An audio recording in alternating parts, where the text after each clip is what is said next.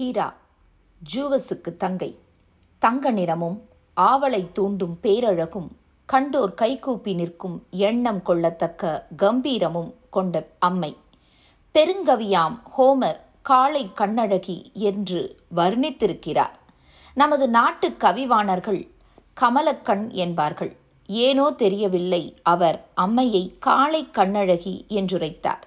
கணவனின் காமாந்தகாரத்தை கண்டிப்பதிலும் அவனுடைய காமக்கூத்துக்கு இணங்குபவர்களை வாட்டி வதைப்பதிலும் ஹீரா திறமைசாலி. கண் காளைக்கு இருப்பது போல இருந்தது போலும். ஹீரா ஜூவஸின் தங்கையாக பிறந்து வளர்ந்து வந்தாள். ஆனால் ஜூவஸ் ஹீராவை தாரமாக்கிக் கொண்டார். தேவன் தேவி என்ற முறையில் அரசோளாச்சினர் ஹீரா தேவியாருக்கு ஸ்வர்ண சிம்மாசனம் பசு மயில் குயில் இவை மூன்றும் தேவியினால் உத்தமமானவைகளாக கருதப்பட்டன. ஜூவஸ் ஹீரா திருமணம் மிக மிக விமரிசையாக கொண்டாடப்பட்டது. கல்யாண தோட்டத்திலே கடவுட்கூட்டம் களி நடனமாடி தம்பதிகளை புகழ்ந்து பாராட்டினர். பூமியும் பூரித்தது இத்திருமணச் செய்தி கேட்டு பொன் ஆப்பிள்கள் காய்த்து குலுங்கும் ஒரு அற்புதமான மரம் பூமியிலிருந்து திடீரென முளைத்ததாம். தங்கை தாரமானால் கயாபரனின் திருவிளையாடல் பகுத்தறிவு துறையினர் ஆராய்ச்சியாளர் என்போர் மட்டுமல்ல சாதாரண மக்கள் கூட இன்று இச்செய்தியை கேள்விப்பட்டால் பதைப்பர் அருவருப்படைவர். இது என்ன கடவுளையா என்று கடிந்துரைப்பர். எவனோ கருத்து குழப்பமுடையோன் கட்டிவிட்ட கதை இது. கடவுளின் குணமும் லட்சணமும் அறியாதவன் எவனோ தீட்டி வைத்த தீய ஏடு என்று தீர்ப்பளிப்பர். ஆனால் அன்று ஆத்திகத்தின் அடையாளமே அந்த தேவமா கதையை பக்தியுடன் ஏற்றுக்கொண்டு பாராயணம் செய்வதுதான். ஜூவஸை தொழுதது போலவே ஹீராவையும் பூஜிக்க வேண்டும். இருவருக்கும் திருமணம் நடைபெற்றதே கேட்பதற்கே கர்ண கொடூரமாக இருக்கிறதே என்று எண்ணுபவன் பாவி. சொல்ல துணிபவன் சொல்லோனா சித்திரவதைக்கு ஆளாக்கப்படுவான் பக்தர்களால். பூஜாரி பூபதியிடம் புகார் கூறுவான் மன்னவா மாபாவி ஒருவன் ஹீராமாதாவை பழித்து பேசுகிறானாம். இம்மண்டலம் அழிந்துபடும். மாதா கோபம் கொண்டால் தேவியாரின் திரு அருளால் தான் நீ மன்னனானாய் மண்டலம் செழிப்புடன் இருக்கிறது. மா பாவியை இன்றே கொன்றுவிடு. மாதாவின் கோபம் கிளம்பாமுன் நாத்திகம் பரவாமுன் நாசம் உன்னையும் உன் நாட்டையும் தொடாமுன்பு பூபதியும் அந்த புத்தியற்றவனை இழுத்து வா என்று உத்தரவிடுவான். சந்தேகம் பேசியவன் தலை உருளும் கீழே அது அந்த நாள் நிலை. ஆத்திகம். ஹீராதேவியார் அண்ணனை நாயகனாக கொண்டு அண்டத்தை ஆளும் நிலையை பெற்றிருந்த போதிலும் அவர்களுக்கு அடிக்கடி தொல்லையும் துயரமும் வந்தபடியே இருந்தன. ஏன்? கணவனின் குணம் ஒரு மாதிரி. கட்டழகி எங்கு இருந்தாலும் தேவலோகமானாலும் பூலோகமானாலும் ஜூவஸ் தேவனுக்கு காதல் பிறந்துவிடும். முறையா? சரியா. தன் உயர்நிலைக்கு ஏற்றதாகுமா என்பது பற்றி சிந்தித்துக் கொண்டிருக்க மாட்டார். சாமானிய மக்கள் அல்லவா இவைகளை பற்றி யோசிக்க வேண்டியவர்கள்?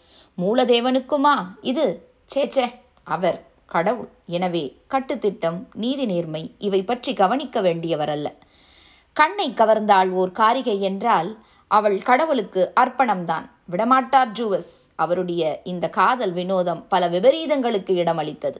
இங்கு கோபியர்களுடனும் ராதா ருக்மணி என பலருடனும் காமலீலையாடிய கண்ணன் போல. ஹீரா தேவையாருக்கு கோபமும் பொறாமையும் ஆத்திரமும் வராமல் இருக்குமா பேரழகி நான் இருக்க இவர் வேறோர் மங்கையை நாடுவதா? அவள்தான். என்ன எண்ணுவாள் என்னை பற்றி? அவனிதான் என்ன எண்ணும். ஜூவஸ் ஹீரா இருக்க வேறொரு பெண்ணை தேடி அலைகிறார். ஆகவே ஹீரா ஒரு சமயம் அவலட்சணமோ என்று கூட பேதைகள் பேசக்கூடுமே. ஜூவஸின் காதலை பெரும் காரிகை கர்வமும் அடையக்கூடுமே. ஹீராதேவியை விட நான் அழகு வாய்ந்தவளாக இருப்பதால் தான் ஆண்டவன் நம்மை நாட நேரிட்டது என்றல்லவா? எண்ணி ஆணவம் கொள்வாள். இப்படி இதை சகித்துக் கொள்வது ஏன் சகித்துக் கொள்ள வேண்டும்? ஏன் உரிமையை ஏன் இழக்க வேண்டும்? என்றெல்லாம் எண்ணி ஹீராதேவியார் ஜூவஸ் தேவனின் காம களியாட்டத்துக்கு தன்னால் முடிந்த அளவு முட்டுக்கட்டை போட்டபடி இருப்பார்களாம். அம்மை இது செய்யாதிருந்தால் ஐயனின் லீலா வினோதம் இன்னும் எவ்வளவு வளர்ந்திருக்குமோ? புராணிகனுக்கு இன்னும் எத்துணை புனித புழுகுகள் கிடைத்திருக்குமோ? யார் கண்டார்கள்? கணவனின் நடவடிக்கைகளை சதா கண்காணித்து வந்த ஹீராவுக்கு ஒரு சமயத்தில் ஜூவஸ் ஒரு புது பாத்திரத்தின் மீது மோகம் கொண்டிருக்கிறார் என்ற தகவல் கிடைத்தது. கோபம் மூண்டது. ஜூவஸின் கருத்தை கவர்ந்த அந்த கட்டழகி ஆற்றுத்தேவன் எனாகஸ் என்பானின் குமரி அழகி பெயர் அயோ அவளை அணுகினார் ஜூவஸ். கடவுளின் காதலை அந்த கட்டழகி ஏற்றுக்கொண்டாள். இந்த செய்திதான் எட்டிவிட்டது ஹீராவுக்கு. விட்டேனா பார் அவளை என்று கூறியபடி விண்ணிலிருந்து கீழே தாவினாள் தேவி. தேவன் இதை அறிந்தான். காதலியை மனைவியின் கோபத்திலிருந்து காப்பாற்ற வேண்டி கருமேகங்களை அவசர அவசரமாக படைத்து வானத்தில் உழவ விட்டான். அவைகள் திரை போலாகிவிட்டன தேவி அவைகளை ஊடுருவிக் கொண்டு வந்து சேருவதற்குள் அழகி ஐயோவை ஒரு பசுங்கன்றாங்க! உருமாற்றிவிட்டு ஜூவஸ் தேவன் ஏதுமறியாதவர் போலிருந்து வந்தார்.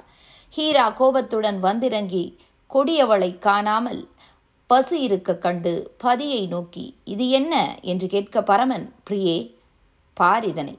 இப்போதுதான் இதனை நான் படைத்தேன் என்று பசப்ப தேவி இதில் ஏதோ சூது இருக்கிறது என்று எண்ணி ஆம் ஆருயிரே அழகின் வடிவமான இப்பொருளை தங்கள் அருந்திறமையால் படைக்கப்பட்ட இதனை அடியாளுக்கு தர வேண்டுகிறேன் என்று கெஞ்சலானாள். என்ன செய்வார் ஜூவஸ்? சரி என்றார். இழுத்துச் சென்றார். தேவியார் இன்பவல்லியாக இருந்து இறைவனால் பசுவாக்கப்பட்ட ஆற்றுத்தேவனின் அழகு மகளாம் அயோவை. பசுவாக உருமாற்றப்பட்ட பாவையை ஒரு ஆற்றோரத்தில் மேயவிட்டு பத்திரமாக பாதுகாத்து வரும்படி ஹீராதேவியார் ஆர்கஸ் என்ற தன் ஏவலாளை அமர்த்தினாள் அந்த ஆர்கஸ் ஒரு அற்புத பேர்வழி. நமது புராணிகள் இந்திரனுக்கு ஏதோ ஓர் இக்கட்டின் காரணமாக ஆயிரம் கண் ஏற்பட்டதாக கதை திரித்தான் கிரேக்க புராணிகன் இந்த ஆர்கஸ் எனும் குட்டி கடவுளுக்கு உடலெல்லாம் கண் உண்டு என்று கயிறு திரித்து வைத்தான். எந்த சமயத்திலும் ஆர்கஸ் ஏதாவது இரண்டு கண்களைத்தான் மூடிக்கொள்வானாம். தூங்க. கண்கள் தான் எண்ணற்றன. எனவே தூங்கினாலும் விழித்துக் கொண்டிருப்பது போலத்தான். இரு கண் மூடி கிடக்கும். மற்ற கண்கள் திறந்து இருக்கும். எனவே இந்த பல கண் தேவன் எதையும் பார்த்து கொண்டே இருப்பான். ஐயோ தப்ப முடியவில்லை. ஜூவஸ் நெருங்க முடியவில்லை. ஹீராவின் திட்டம் வெற்றி தந்தது. தேவன் வேதனையுற்றான். கடவுள்தான். எனினும் காதல் பாருங்கள் லேசானதா அந்த சக்தி? அருமை மகள் ஐயோவை இழந்த எனாக்கஸ் தவியாய் தவித்தான். எங்கெங்கு தேடியும் அவள் கிடைக்காததால் ஏக்கமுற்றான். அலைந்தான் மகளை தேடி. பசுவாகி அவள் மேய்ந்து கொண்டிருந்த இடம் வந்தான். மகளை காணோமே என்று பதைத்தபடி. பசுவை பார்த்தான். பார்த்து அவன் மகளை அல்லவா தேடுகிறான்? மகள்தான் அந்த பசு என்பதை அவன் கண்டானா? ஐயோவுக்கு தெரிந்துவிட்டது. தன் தகப்பன் வந்திருப்பது. அப்பா இதோ நான் இருக்கிறேன் என்று கூற முடியவில்லை. எனவே கால் குழம்பினால் தரையிலே ஐயோ என்று கீறி காட்டிற்றாம் பசு. என்ன அண்டப்புழுகையா இது? பசுவாக மாறிவிடுவதாம்?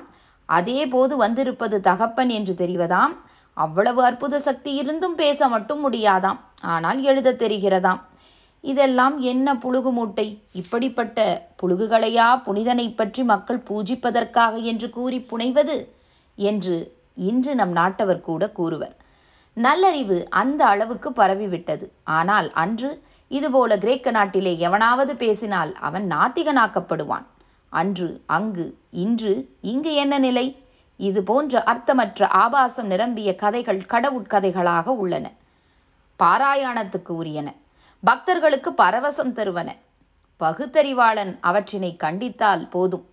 பாய்வர் அவன் மீது பாபி நாத்திகா என்று சீருவர் முருகன் கடவுள் என்கிறீர். அவர் வேங்கை மரமாக மாறினார் என்கிறீர். அதுவும் கள்ளத்தனமாக ஒரு பெண்ணை காதலிக்க என்று கூறுகிறீர். கடவுளுக்கு இந்த வேலை தேவையா? காயாத கானகத்தில் நின்றுலாவும் நற்காரிகையை அடைய முருகன் இவ்வளவு செய்யத்தான் வேண்டுமா? வள்ளியோ மானிட மகள் முருகனோ கடவுள் ஏமாத்திரம். அவர் மனது வைத்தால் நாரதர் போதாதா? தூது போக நம்பிராஜன் மறுத்தா விடுவான் வேடவனாவேன் வேங்கையாவேனேன் கிழவனாவானேன் வேழத்தை அழைப்பானேன். இதெல்லாம் யார் நம்புவது என்று கூறி பாருங்கள். திருப்புகழ் படிக்கும் அவர் சீற்றமதனாலே சிறுமதியாளனே பெருநெறியறியாய் சிவனாரின் மகனின் சேதியும் தெரியாய். உருத்தெரியாமல் ஒழிப்பான் உனையே என்றெல்லாம் ஏசுவர் இன்றும் இதுபோன்ற நிலை இங்கு. பாவை பசுவானது குழம்பினால் பெயர் தீட்டி காட்டியது போன்ற புராணங்களை இன்று கிரேக்க நாட்டிலும் அறிவு பரவியுள்ள எந்த நாட்டிலும் பித்தர் பட்டியில் உள்ளோரும் நம்பார். ஒரு காலத்து ஆத்திகம் இன்று அறிவு சூன்யம் என்று அங்கு ஆக்கப்பட்டு விட்டது மகளே இந்த பசு என்று கண்டு ஆற்றுத்தேவன் மனம் பதறினான். இக்காட்சியைக் கண்டான் பலகன் தேவன். ஆர்கஸ் விரட்டி அடித்தான் விம்மும் தந்தையை. மற்றோர் வெற்றி ஹீராதேவியாருக்கு. மனவேதனை ஜுவஸ் தேவனுக்கு இந்த பலகண்ணனை ஒழித்தால்தான் பசுவை மீண்டும் பாவையாக்கி மகிழ முடியும் என்ற தீர்மானத்துக்கு வந்தான் ஜுவஸ். ஹெர்மீஸ் என்ற குட்டி கடவுளை ஏவினான். எப்படியாவது ஆர்கஸை அழித்துவிட்டு வரச் சொல்லி அவன் ஒரு அற்புதமான குழல் எடுத்து ஊதினான்.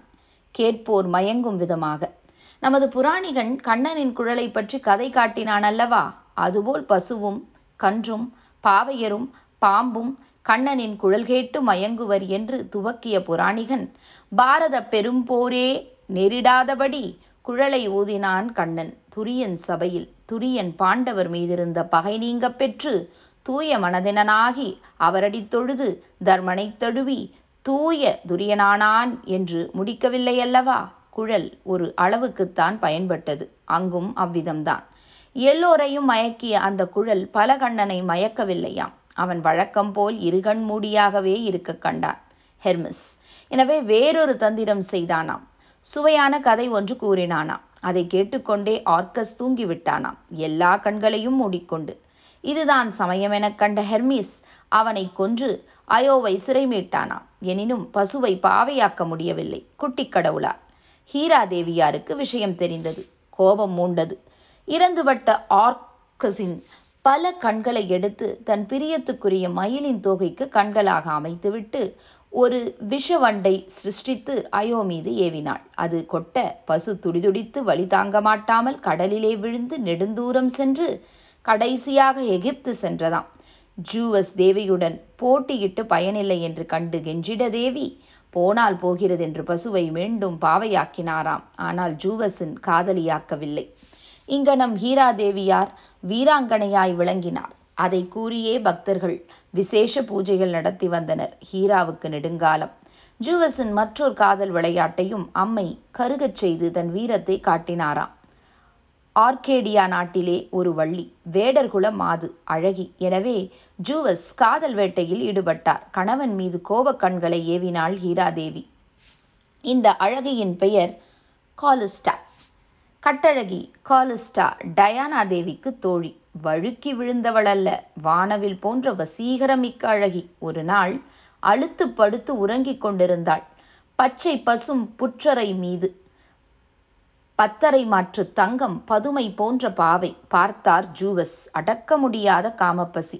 கடவுளுக்குத்தான் அந்த நாட்களில் மனிதனுக்கே அடுக்காத குணத்தை மகேசனுக்கு இருந்ததாக கூறி கழித்தனர் கும்பிட்டனர் அத்தகைய கடவுள்களை. அவளோ படுத்து உறங்குகிறாள். முழு முதற் கடவுள் காண்கிறார். கண்டதும் காமம் மேலிட்டு அவளை அடைவது என்று தீர்மானிக்கிறார். அழகுக்கு ஆண்டவனும் அடிமைப்பட்டு விடுகிறார். அழகின் அதி அற்புத சக்தியே சக்தி என்று தத்துவார்த்தம் கூறலாமே இதற்கு என்று எண்ணுவர். இங்குள்ள புராணிகர்கள் இன்றும். துயிலிலிருந்த தோகை மயிலாளை காதல் கீதம் பாடி ஜூவஸ் எழுப்பி ஏந்தழையே எவரும் வணங்கிடும் ஜூவஸ் தேவன் நான். இதோ காதலால் கட்டுண்டு நிற்கிறேன். உன்னை தொழ.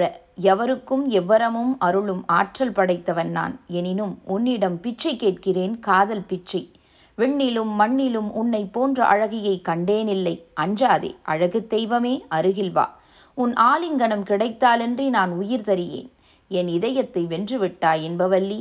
இனி நான் உன் அடிமை. நீயே என் பிரிய நாயகி என்று தூய காதல் பேசி அந்த துடியிடையாளை கடிமணம் புரிந்து கொண்டான் என்று எண்ணிவிடாதீர்கள். அவள் ஓர் அழகி இவர் ஓர் பசி நிறைந்த காளை.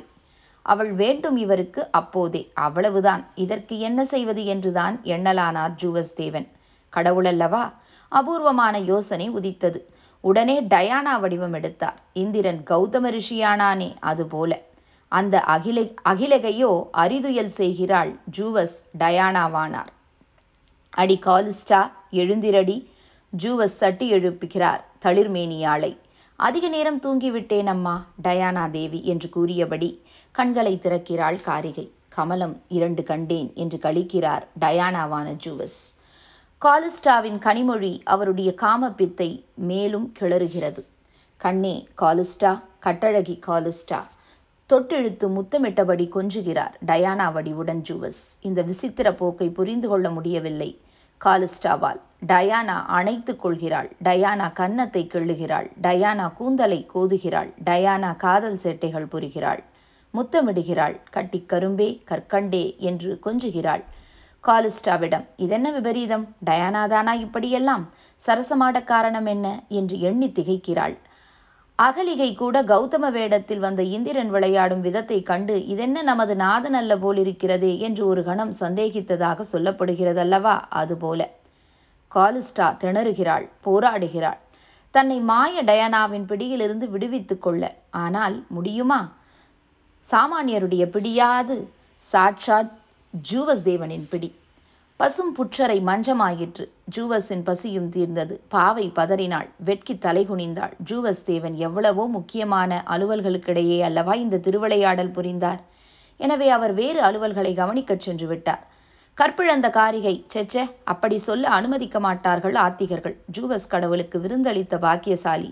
கிரேக்க அகலிகை தன் நிலையை எண்ணி எண்ணி விம்மினாள். ஆனால் வெளியே சொல்ல முடியுமா?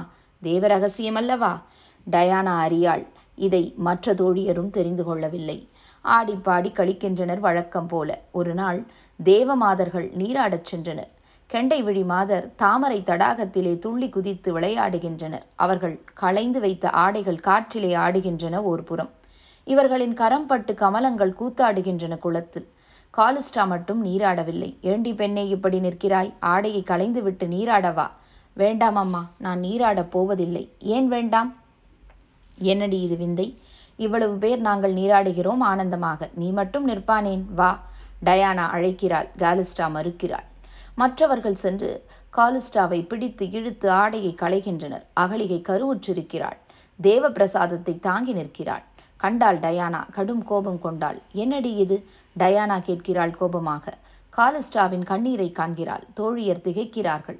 கெடுமதி கொண்டவளே கெட்டளைந்த நாரி இனி என் தோழியாக இருக்கும் யோக்கியதை உனக்கு கிடையாது. போ நில்லாதே என்று கண்டித்து விரட்டிவிட்டாள். ஜூவஸ் தேவனின் அக்கிரமத்துக்கு இடமளித்தாள். அவமதிப்பு பெற்றாள். டயானாவின் அவையில் இருக்கும் அந்தஸ்தையும் இழந்தாள் அழகி காலிஸ்டா. பிறகு காலிஸ்டாவுக்கு ஒரு ஆண் குழந்தை பிறந்தது. ஜூவஸ் தேவனின் காமக்களியாட்டத்தால் தாக்கப்பட்டு தத்தளித்த காலிஸ்டாவை சும்மா விடவில்லை ஜூவஸின் பத்தினி ஹீரா தேவியார். தன் கணவனின் காமசேட்டைகள் அனைத்தும் அறிந்தவர்கள் அல்லவா தேவியார்? காலிஸ்டாவுடன் ஜூவஸ் நடத்திய காம விளையாட்டும் தேவியாருக்கு தெரிந்தது. கோபம் பிறக்காமல் இருக்குமா? உடனே காலிஸ்டாவை பெண் கரடியாகும்படி சாபமிட்டு விட்டார். ஆண் தெய்வம் கற்பை அழித்தது பெண் தெய்வம் உருவை அழித்தது. இத்தனைக்கும் காலிஸ்டா செய்த ஒரே குற்றம் அவள் அழகாக இருந்ததுதான். காலிஸ்டாவுக்கு கரடி உருவம் ஆனால் பெண் உள்ளம். இந்த கானகத்திலே கட்டழகியாக ஆடிப்பாடி இருந்து வந்தாளோ? அங்கு கரடியாகி தன் முன்னாள் நிலையை எண்ணி எண்ணி விம்முகிறாள் காலிஸ்டா. ஜூவஸ் தேவனுடைய காதல் விளையாட்டுகள் கணக்கில் அடங்கா. அழகிகளை கண்டால் அந்த ஆண்டவனுக்கு மனதிலே அலைமோதாமல் இருப்பதில்லை. மிக திறமையாகத்தான் ஹீரா தேவி ஜூவஸை கண்காணித்து வந்தார்கள். எனினும் ஜூவஸ் தேவன் எப்பாடுபட்டாவது மேக ரூபமோ காளை உருவமோ ஏதேனும் ஒரு அவதாரம் எடுத்தாவது காதல் கணிரசத்தை பருகி மகிழ்வார். கடவுள் என்றால் சர்வசக்தி வாய்ந்தவர் என்பது பக்த இலக்கணம். மனிதர்களுக்கு சாத்தியமாகாத அரும் பெரும் செயல்களை கடவுள் செய்து முடிப்பார். எனவேதான் அவர் பூஜைக்குரியவர் என்பது பூஜாரியின் வாதம்.